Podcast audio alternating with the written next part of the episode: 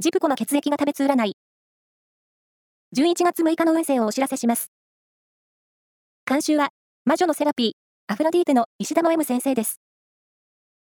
まずは、A 型のあなた。前向きな気持ちで過ごせるので、仕事や勉強は予想以上の成果が出せそう。ラッキーキーワードは、フレンチレストラン。続いて B 型のあなた。中途半端にしていたことを片付けるなど、整理の日に当てると効率が良さそう。ラッキーキーワードは、味噌ラーメン。大型のあなた。人間関係に恵まれるなど、サポート運がある一日。困っていることの解決方法も見つかりそう。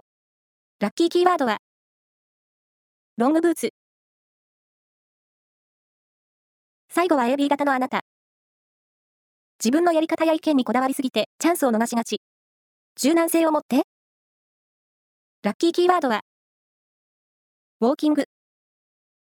以上です。